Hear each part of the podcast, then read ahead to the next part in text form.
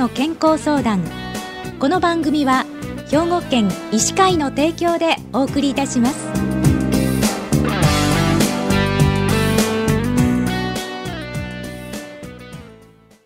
みんなの健康相談、ご案内の広井千佳子です。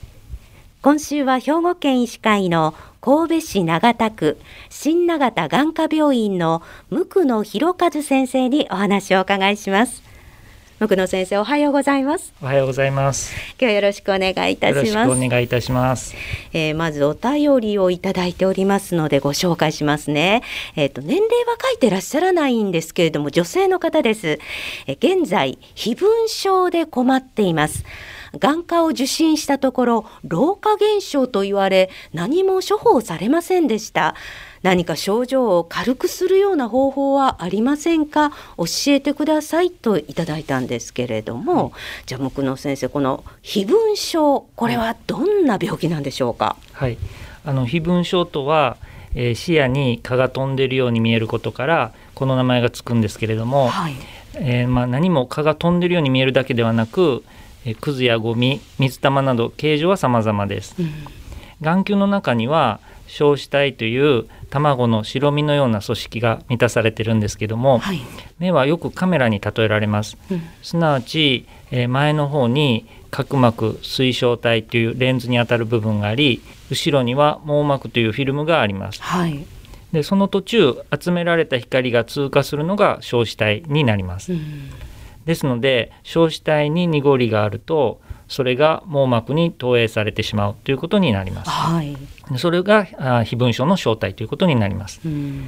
で硝子体はほとんどが液状の成分ですので、その中の浮遊物は揺れ動きます。それがまあ飛蚊症の特徴ということになります。うん、じゃあ、 あの揺れ動かない場合っていうのもあるんでしょうか。そうですね、まあ、揺れ動かない場合っていうのは逆に飛蚊症の可能性が低くなり、え網膜や神経など他の部位に疾患が隠れている可能性があるということになります。ああ、なるほど。はい、じゃあその硝子体のこう濁りですね、混濁の正体っていうのは、はい、あの原因とか何なんでしょうか。はい、まあ、圧倒的に多いのは単なる繊維などの濁り、うん、それに、えー、後部硝子体剥離というものになります。はい、でこれらは生理的飛蚊症と言われ、特に心配のないまあ、治療せず経過観察しておけば良いものになります。質問していただいた方の状態がまさにこれに該当すると思います。うん、この後部硝子体剥離、後部っていうのは後ろということですね。はい、この後部硝子体剥離についてもう少し詳しく教えてください。はい、えっと、硝子体は年齢とともに変性し、それに伴い体積が縮小します。質問していただいた方が老化現象と言われたのはここに起因すると思います。うん、で体積が縮小するときに硝子体が網膜面から外れてきます。はい、でこの時硝子体の後ろの膜の濁りを急に自覚することになり、しかも視神経の場所に一致して、その膜の濁りには円形の穴が開いていることが多いため、急に水玉を伴う濁りが視界に出てきてびっくりしてしまうということになります。うん、後部硝子体剥離はあくまで生理現象で、これだけで慌てるという必要はありません。うん、ただ、まあ、後部硝子体剥離が進行するにつれて濁りが前面に移動していきますので、それに伴って網膜面からその濁りが遠ざかり、自覚されにくくなるということが多いです。うん、じゃあの飛蚊症がすべて経過観察でいいっていうことなんでしょうか。まあ、それがそうとはいかないところが難しいところです。うん、まずあの今申し上げた後部硝子体剥離なんですけども、硝子体と網膜の癒着が強い箇所がいくつかあります。でそこに牽引、まあ、引っ張る力がかかると穴が開いてしまうということが起こり得ます。うん、網膜の真ん中に穴が開く黄斑円孔や、網膜の端っこに穴が開く網膜裂孔、そしてさらにそこから網膜が剥がれてくる網膜剥離などがあり、これらは手術の適用となります。また、たとえ穴が開かなくても網膜の血管が引っ張られて出血してしまう、まあ、硝子体出血という状態も起こり得ます。うん、じゃあ、 あの後部硝子体剥離に伴うもの以外でも何かありますか。はい、あのブドウ膜炎や眼内炎といった、まあ、眼内の炎症や感染が原因で硝子体が混濁し、その混濁を飛蚊症として自覚する場合があります。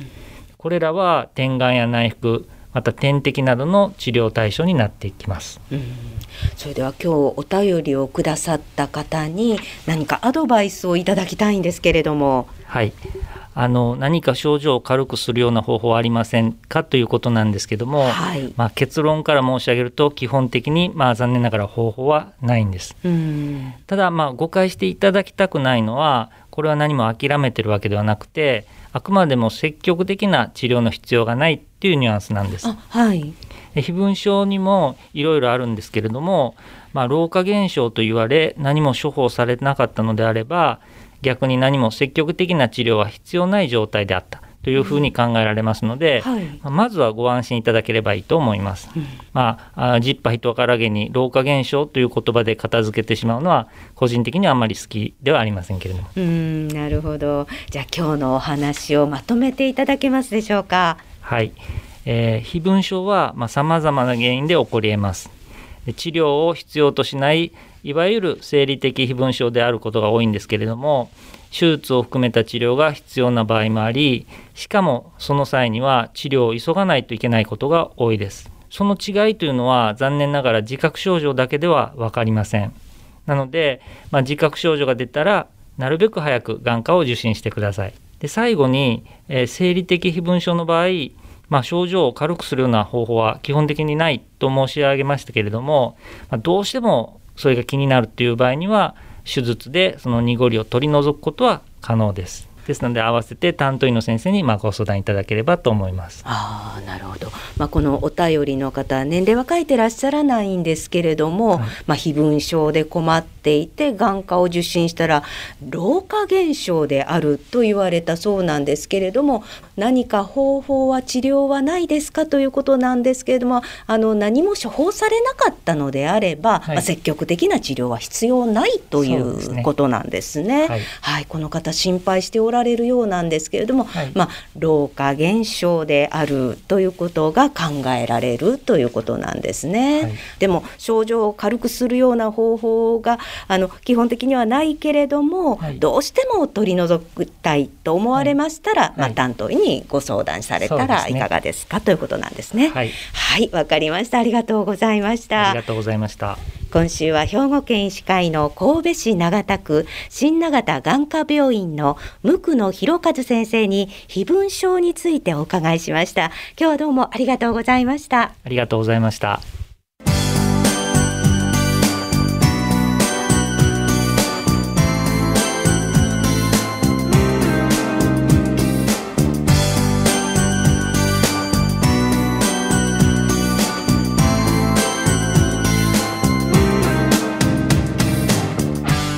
みんなの健康相談、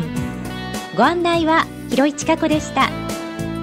この番組は兵庫県医師会の提供でお送りいたしました。